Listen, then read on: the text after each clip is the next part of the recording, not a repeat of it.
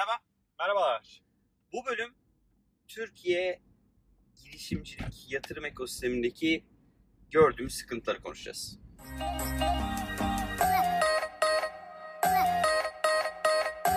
Evet. Şimdi konu nereden çıktı?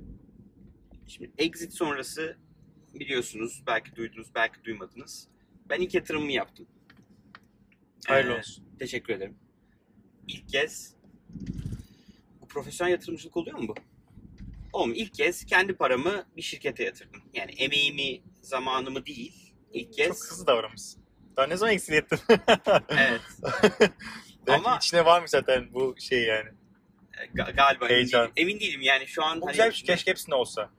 Yani keşke Yani böyle her exitte böyle hemen arkasından böyle bir e, hani vardır ya Endeavor'da mıydı? Give back. give back. Yani hadi arkadaşlar hani biz başardık siz de destekleyip siz de başarın. Heyecan koyun. olsa ama galiba çok fazla ben insanda görmedim bunu. Şimdi bir kere şurada iki, iki şey var. Hani geçen hafta bir basın toplantısı yaptık. Türkiye'deki işte ekonomi yazarları, teknoloji yazarlarıyla bu Sovos Foriba exit sonrası hani ne yapacağız, ne edeceğiz ilgili basın toplantısı. hı. Orada bana gelen sorulardan bir tanesi şuydu. Ya eee, Türkiye'de şirketlerin satılması üzücü değil mi? Yabancılar gelip Türkiye'deki şirketleri satın alıyorlar. Hı hı. Şimdi bu eğer bir şirket yatırım alıyorsa ki işte biz 10 milyon daha yatırım almıştık. Bu kaçınılmaz bir bet. Yani yatırım alıyorsan bir yerde ya satman lazım ya yatırımcıdan hisseleri geri alman lazım. Yani bir şekilde o sana para veren insanlara parayı geri döndürmen lazım. Doğru. Ee, o yüzden ülke için iyi mi kötü mü? Amerika'yı bugün Amerika yapan şey yani SpaceX'in yüzde kaç hissesi acaba Amerikalılardadır? Yani Ya tartışılır. da Tesla'nın hisseleri biliyorsun. Tesla hisselerin çoğunu Suudi Arabistanlar alacaktı. Evet.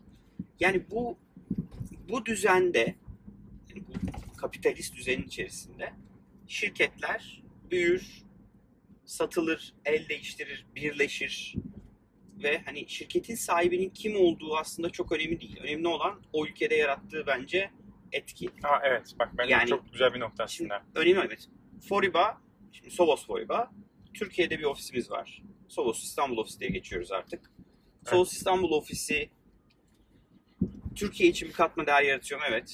İşte milyonlarca lira maaşı buraya ödüyor mu? Evet. Milyonlarca lira vergi buraya ödüyor mu? Evet. O zaman hani Aynen yerli öyle. ve millilik kavramını tartışmıştık ya bir bölüm hatırlıyor Hı hı musun? hı Yani nedir yerli ve milli olan? Bence burada üretilen her şey yerli Doğru. bu ülkede vergi veren her şey yerli. Ama sen eğer yurt dışından bir yazılım alıp Türkiye'ye satıyorsan ve burada hiçbir katma değer bırakmayıp sadece insan emeği kullanarak yani onu implemente ederek, kurarak hiçbir sıfır katma değer. Yani yabancının yaptığı bir şeyi Türkiye'de bir firmaya kurmak hiçbir katma değer yaratmayan sadece belki patronunu zengin eden, belki patronunu batıran bir iş. O yüzden eee şirketlerin satılıyor olması ülke için avantaj. Güzel bir örnek bence bizimkisi. Biz şirketi sattık, Türkiye'de yatırım yaptık. Evet. Yani eğer e, bir şirket satmasaydık, Koray'ın öyle parası olmasaydı, Koray Türkiye'de bir girişime yatırım yapamazdı. Aynen öyle. Bu bir kartopu etkisi. Evet. Keşke 50 tane Foriba satılsa, keşke 100 tane Sovos gelse Türkiye'de şirket satın alsa ve Türk girişimcilerin kapitali artsa. Dediğim gibi ileride bir gün örnek veriyorum. Yani ileride bir gün Sovos'u da gidecek başkası satın alacak. Evet. Sovos da başka bir ülkenin şirketi olacak. Yani mesela Sovos şu an Amerikan Yani- şirketi gibi gözüküyor ama Sovos'un sahibi olan fon %100 İngiliz. Heh, mesela. Ama tahmin o İngiliz fonun içerisinde dünyadaki bir sürü Farklı. adamın parası Aynen var öyle, yani. Aynen Belki öyle. Türklerin parası var. Yani e, Dünya Bankası, e, Dünya Bankası 164 tane ülkenin ortak parası var. Yani Dünya Bankası bize yatırım yaptı. Yani Onun içerisinde aslında Türkiye Bankası'nın da, Türkiye Merkez Bankası'nın da parası Yani- vardı orada yani. belki şey tartışmaktansa ya işte bu işte yerli bir şirket mi yoksa yabancı bir şirket mi den dediğin gibi aslında Türkiye'de yarattığı etkiyi Evet. konuşmak çok daha anlamlı olabilir. Bir sürü Türk örnek veriyorum. var. Ben de bir örnek vereyim. hı. Yemek sepeti. Evet. Yemek sepeti satıldı. Sonra tahmin ediyorum orada elde ettiği gelirle şirketin de kastediğim yaptığı yatırımların haddi hesabı yok. hem o hem de yemek sepeti için kullandığı işte know-how olsun. Ee, şimdi ona şey aldı da Del- Delivery Hero satın almış Delivery, diye evet. doğru hatırlıyorsam. Ya nedir? Ee, onların da sağlamış olduğu imkan ve kaynakla Türkiye'de işte Banabi gibi bir sürü farklı iş de çıkartabiliyor. Belki o Banabi'yi e, farklı ülkelere götürebilecek bu sayede. Delivery Hero'nun network'ünü kullanarak. Ve Aynen. belki oradaki Türk, bu Türkiye çalışan developer'lara birçok birçok birçok daha fazla Kesinlikle. iş çıkabilecek. O yüzden Gibi şirketler büyümeli, hızlı büyümeli. Mümkünse ki bence kesinlikle yurt dışına satış yapmalı, yurt dışında büyümeli. Evet. Yurt dışından döviz kazanmalıyız. Ve bu ülkede bu gibi bir sürü transaction olması lazım. Peki buna baktığımızda hani konunun ana hani ana konuya dönüyorum. Ne dedik? Türkiye'de problemler var. Şimdi ben e, exit sonrası hani şu an hala işimi yapıyorum. Yani Sovos, Türkiye'nin Sovos Foriba'nın genel müdürüyüm. Buradaki operasyondan sorumluyum. Şimdi Asya'ya bakıyorum işte. Hı hı. Singapur'a gidiyorum, Hindistan'a gidiyorum biliyorsun. Ama e, çıktıktan sonra Endeavor'ın yönetim kuruluna girdim. Hı hı. Bu benim için muhteşem bir gurur. Yani Endeavor bizim şirketimizde en fazla e, büyümemize, kendi yönümüzü çizmemize desteği olan organizasyon. E, bu hafta da ISP var. Uluslararası Seçim Paneli. İstanbul'da yapılıyor. Hadi E, canım. 150 kişi geldi dünyanın dört bir tarafından. bu şey 150 farklı kişi. farklı ülkelerde yapılan Evet. şey Türkiye'de yapılıyor. Evet. Bir Aa, sürü süper. girişimci var ve dünyadan böyle çok çok iyi yerlerdeki çok çok iyi yöneticiler bu hafta Endeavor'ın uluslararası seçim jürisi için Türkiye'deler. Dün başladı. Hı hı. Dün Scale Up Summit vardı. İşte akşam bir, bir- herkesin bir araya geldiği bir yemek vardı. Bugün yarın devam edecek. E, Endeavor'ın yönetim kuruluna girdim. Niye? Benim için o da bir give back. Yani Evet. Endeavor beni besledi, büyüttü. Bir şey karşılığında değil. Yani destek oldu. Biz Endeavor sayesinde çok daha hızlı büyümüşüzdür. Bir sürü destek aldık onlardan. Bir sürü mentorship aldık. Bir sürü pazara İtalya'ya gittiğimizde ilk toplantıyı Endeavor'la yaptık. Nasıl şirket kurulur, kime gitmek lazım, buradaki en büyük müşteriler, her şeyi bütün pazar bilgisini free of charge oradan aldık. Şimdi Singapur'a gidiyorum. Singapur'da aynı. Vietnam'a gittim. Vietnam'da aynı. Ve Türkiye'de de yönetim kuruluna girmek benim için dediğim gibi büyük bir gurur. E, muhteşem bir yönetim kurulu var. Muhteşem bir mentor network'ü var. Sonra Emre abi Emre Kurtepeli beni GBA'ya davet etti. Hı hı. E, Galata Business Angels. E, işte geçen hafta ilk GBA her ay e, yaklaşık 3-4 tane girişimi dinliyorlar ve orada yatırım yapalım yapmayalım kararı veren bir ekip var. Geçen hafta 3 tane girişim dinledim. Hı hı. Ee, sonra Angel Effect, Ömer abiler, Ersin Beyler, e, Orhan'ın kurduğu bir böyle melek yatırma gibi değil ama böyle melekleri hızlandırabilecek bir secondary roundlara odaklanacak bir şey, organizasyon. Hı hı. Onlarla beraber aynı zamanda onlara katıldım. Ee, şu an iki tane fona yatırım yaptım. İşte Endeavor'ın Catalyst Hı hı. fonuna, Dilay'in fonuna. Tahminen bir tane iki tane daha fona yatırım yapacağım. Şimdi gördüğün gibi aslında bir girişimci exit etti ve ekosisteme tekrar para vererek, zaman vererek, emek vererek geri dönüyor. Bu bence bunun gibi 100 kişi olsaydı Türkiye'de yani benzer hikaye işte. Nevzat gibi 100 kişi olsaydı. Ne bileyim Sina gibi 100 kişi Çok olsaydı. daha Emre abi gibi şey 100 olurdu. kişi olsaydı. Ee, o zaman işte bir para artardı. Türkiye'de girişimcilerin en büyük problemi şu an para bulmak. Hı hı. İki, düşmüş, iş batırmış, işi yaparken zorlanmış bir sürü girişimci yeni girişimciye destek olurdu. İşte yurt dışına çıkmak istediğinde kime gideceğini bilirdi. İşte B2B bir şey yapmak istediğinde kime gideceğini bilirdi. E-commerce yapmak istediğinde kime gideceğini bilirdi. Çünkü o işleri yapmış, büyütmüş, batırmış insanların nasihatleri ya da onlardan Evet. tecrübeleri bence en değerli şey. Ee, peki bunlar yok. Yani Türkiye'de yukarıdan say 10 kişi, aşağıdan say 20 kişi vardır. Şu an aktif yatırım yapan, işte mentorluk yapan, girişimlere destek olan. Bunun sayısının artması lazım. Doğru. Ee, bunun önünde de engel olmaması lazım. Evet. Yani yurt dışında eğer sen bir girişime yatırım yapıyorsan inanılmaz şeyler var. Ee, teşvikler Ha. var. Anladım. Bir. Türkiye'de de fena değil bu arada mesela. Türkiye'de bir yatırımcı bir şirkete yatırım yaptığında iki sene o yatırımda kaldığında hiç biliyorsun şey vermiyor. Gelir vergisi vermiyor. Sıfır. Ekstra sıfır. Türkiye'nin aslında şey en muhteşem yer. Ama problem sayı o kadar az. Yani şimdi girişimcilere göre para bulunamıyor. Yatırımcılara göre de para verilecek girişimci Peki bulunamıyor. acaba şey olabilir mi ya? İki tarafta da aslında var da bunlar buluşamıyor olabilir mi? Bence değil ya. Bir sürü bak. Yoksa iki Keyret su taraf var. eksik mi? Bak Keyret su var. Bir sürü şu an hızlandırma programı var Türkiye'de. Hı hı. Bir sürü yarışma var. Startup yarışması Doğru var. söylüyorsun. Aynen öyle. Aslında o kadar da zor değil yatırımcılara Evet. ulaşmak. Ee, işte GBA var. Bir sürü VC var artık. E, şu an bu TÜBİTAK'ın fonu da onaylandı. 5 tane fonu onayladılar. 5'ini onaylamadılar. O 5 tane fon da aktif yatırım yapmaya başlayacak. Aslında önümüzdeki dönemde bugünden daha da fazla para raise edilebilecek VC olacak. E, epey private equity var. Meritere Evet. var, Türkfen var, Aktere var. Yani aslında Cycle'ın her yerinde birileri var. Evet. Ama ülkedeki risk nedeniyle herkes temkinli. Temkin. Hah. Süper. Herkes temkinli. Evet. Bence Yani- de. Ya, evet. Eğer bir şirket sadece Türkiye'ye iş yapıyorsa hiçbir yatırımcı böyle "Hmm," ya oluyor. Neden? Çünkü Türk lirası riski alıyorsun. Çünkü işte ülke riski alıyorsun. Ama nerede bir şirket cirosunun %10'unu, %20'sini yurt dışından kazanmaya İş başlıyorsa tamamen değişiyor. aha diyor. Adam demek ki kırmış yani. Artık yurt dışına bir şey satabiliyor. Ya aslında o çok ilginç bir şey zaman. Yani Amerika'da şimdi düşünüyorum da empatik olarak Amerika'daki adam şunu dese ben şu- an sadece Amerika pazarındayım dese hiçbir Sorun değil. sıkıntı Ama yok. bak neden? Şunu unutma. Amerika pazarında 300 milyon nüfus var. Evet. 300 milyon. Türkiye nüfusu 80 milyon. Evet.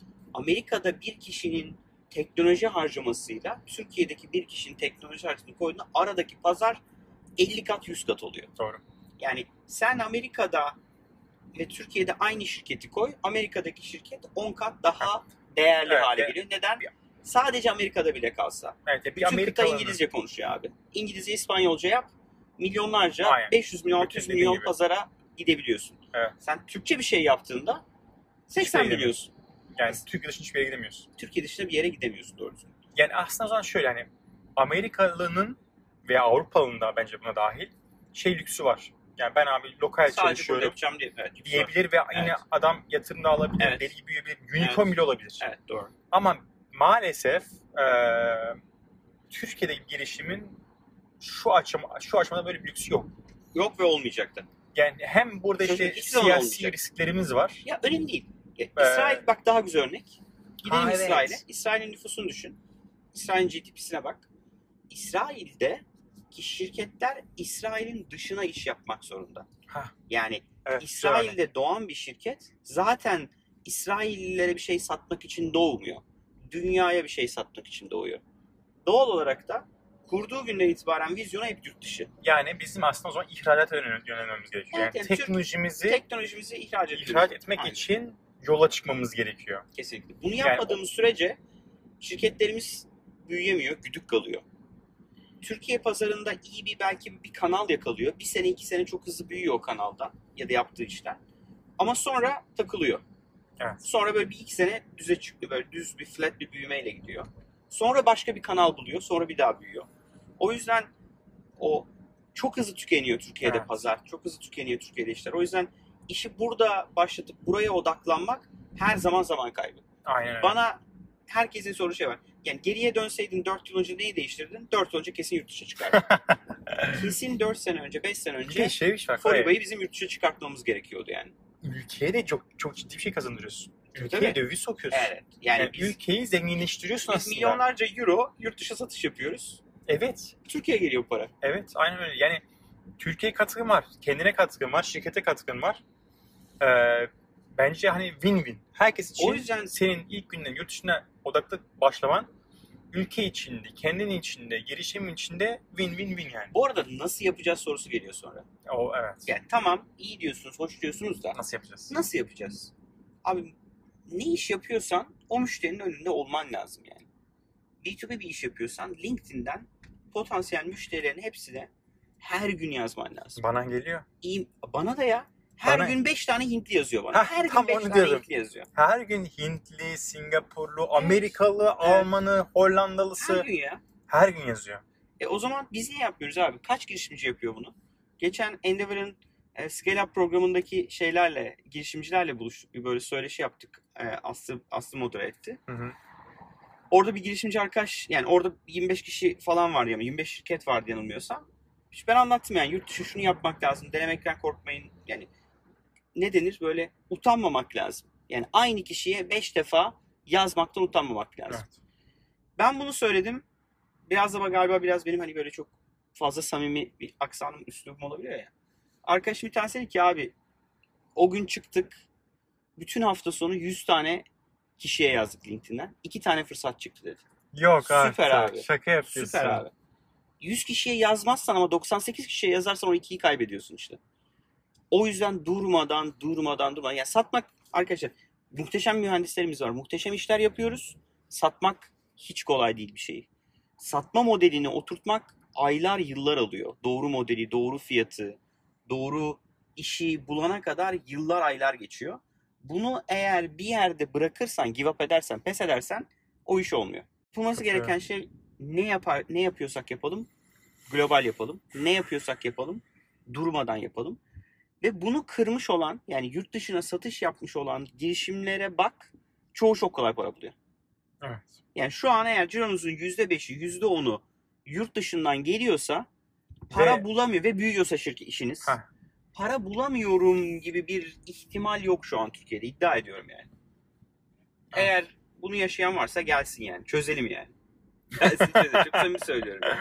Mümkün değil yani. Evet ya. Valla bizim bir ara yaptığımız şey vardı ya. Bu MVP'si olan gelişmelere Evet. görüşmek. Valla onu tekrar bence canlandırmamız lazım. Bence ya. şunu yapalım. Bugün konuştuk sabah.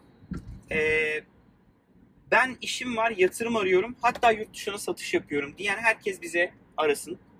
Bence biz yani zamanımızı ayıralım, vaktimizi ayıralım. Her hafta en az bir tane buraya girişimci alalım. Evet. Ben yatırım alıyorum, bu işi yapıyorum. Ve bunu ben söz veriyorum. Onlarca yatırımcıya ben bir fil göndereceğim o videoları. Yani yatırımcılarla... Bunu bence bir bölüm daha, çekelim. Böyle ayrıca böyle Okey. 3-4 dakikalık. Bence süper bir şey bu. Yani ben ben söz veriyorum. Çünkü şöyle bir Muhteşem problem bir var. şey yani. Yatırım yapacak insanlar da girişimleri bulmakta zorlanıyorlar. İlk söylediğim şey o yani.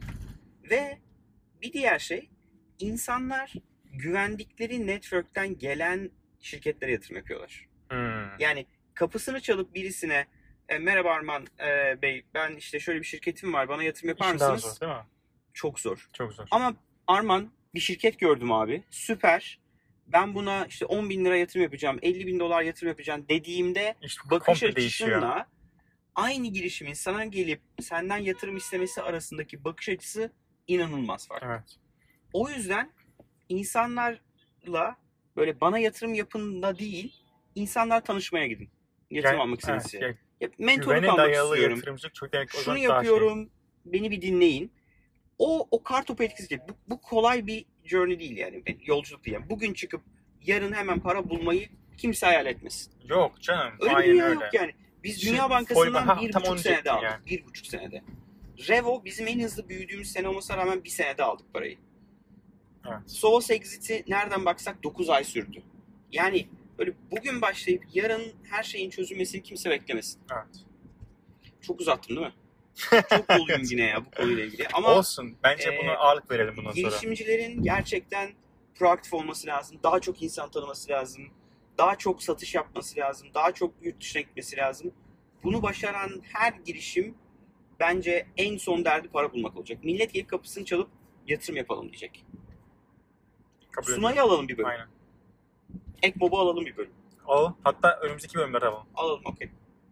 Detaylı konuşalım. Onların yurt dışı satışı Başladılar. mıydı? Başladılar. Birkaç müşterileri var. Süper. Hem Şimdi de onu, daha, o deneyim de daha anlatır. odaklı bir şekilde gidecekler yani. Birkaç Türk müşterisi yurt dışında kullanıyor şu an onu. Süper. Ee, şimdi artık yurt dışına satmaya başlayacak o da. Tamam. Teşekkür ederiz. Bu bölümle ilgili yorumlarınızı bekliyorum. Ee, daha fazla girişimcilere etki yaratabileceğimiz, destek olabileceğimiz, ya şunu yapsanız girişimciler için daha iyi olur dediğiniz ne varsa lütfen yorumlara yazın. Ee, biz daha fazla girişimciye dönmek istiyoruz. Daha fazla girişimciye destek olmak istiyoruz. Lütfen bize yardımcı olun. Evet. Teşekkür ederiz izlediğiniz için. Teşekkür ederiz. Bölüm beğendiyseniz likelamayı unutmayın. Lütfen eşe, dosta yatırım arayan girişimcilere özellikle bu bölümü paylaşın. Ee, yazın bize hi@yollar.tv'den bize e-mail ile ulaşabilirsiniz. Ee, son olarak da bildiğiniz gibi Gümlet Medya ile beraber yapıyoruz. Ee, girişimci muhabbeti, serbest oyun imalatı, paraşüt üretim bandı ve mücadele podcastleri var. Ee, aynı zamanda Bakış Açısı Podcast grubunu da destekliyoruz. Orada da ee, Utku ve Mehmet. Utku ve Mehmet Medya İşte grubunu Medya İşte destekliyoruz. grubu, Bakış Açısı aynen. Podcast'ın adı. Ee, onları ve bizi tüm podcast uygulamalarından ve bizi YouTube'dan takip edebilirsiniz. Bir sonraki bölüm görüşmek üzere. Görüşmek üzere.